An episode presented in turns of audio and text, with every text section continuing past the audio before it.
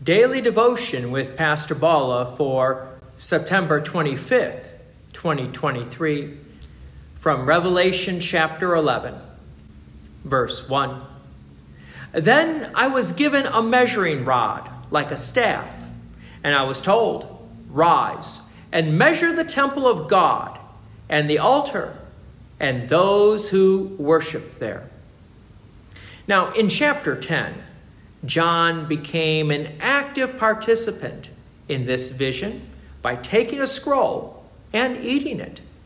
Now that active participation continues as he's told to measure the temple of God. By the way, this is similar to the prophet Ezekiel, who had a similar experience. In both Ezekiel and John, they both ate scrolls and they were told to measure the temple.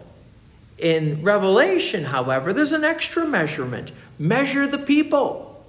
Yes, God is concerned about the heart.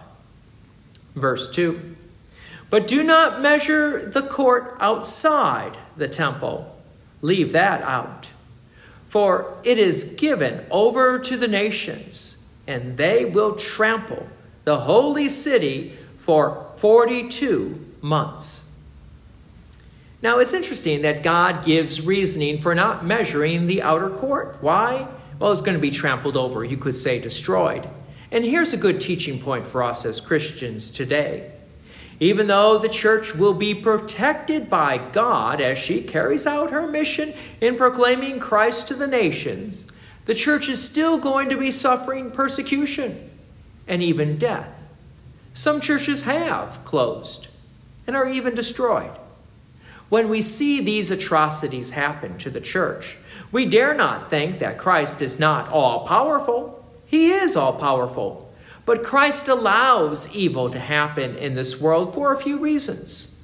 One is it is a great test of faith for the Christian. Are you going to remain faithful when you see these atrocities happen? The other, that God allows evil of this world to make its mistakes, so that at the last day, these people have committed these atrocities and now it becomes a public witness that they do not believe in our Lord and Savior Jesus the Christ, and that witness will be used against them on the last time, day. The length of time, 42 months. Well, that does correspond with the next verse of the 1260 days. Verse 3 And I will grant authority to my two witnesses and they will prophesy for 1,260 days, clothed in sackcloth. Remember, this is a vision. In the 1,260 days, this actually corresponds to the same period of time, roughly, that Daniel dealt with in his book. So, what does this mean for Christians? Well, we need to receive these words that the church is going to be persecuted for a period of time because God is in control. And the church continues to witness in the midst of persecution, as we do today. Did you ever do something wrong? And someone said right before you did something wrong, This is not good. And then after you did something wrong, did they say, I told you so? Well, you could say this is the I told you so part, so to speak. God is going to allow the church to continue to proclaim Christ even in the midst of persecution. Because on the last day, the wicked will see how the church did proclaim Jesus Christ and the forgiveness of sins, but yet they did not pay any attention to it, and they even persecuted the church.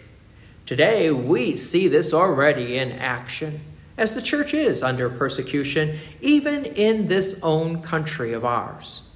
But even as the church is being persecuted, we know the church is still protected. For the church will continue because Christ continues for all eternity. Even though we have the confidence that the church will continue, notice that the two witnesses were clothed in sackcloth. That's a sign of repentance. And again, a beautiful witness for the church that we gather around God's word and sacraments in a sign of repentance, in a sign that says, I need a Savior to deliver me because I am a sinner. And Jesus Christ is the Savior of the world. God's peace and His many blessings be with you, and thank you for listening. And please take an opportunity to share this message with others. If you have enjoyed these daily devotions, please consider making a donation to Peace Lutheran Church, 24024 West Main Street, Plainfield, Illinois, 60544. Thank you again for listening.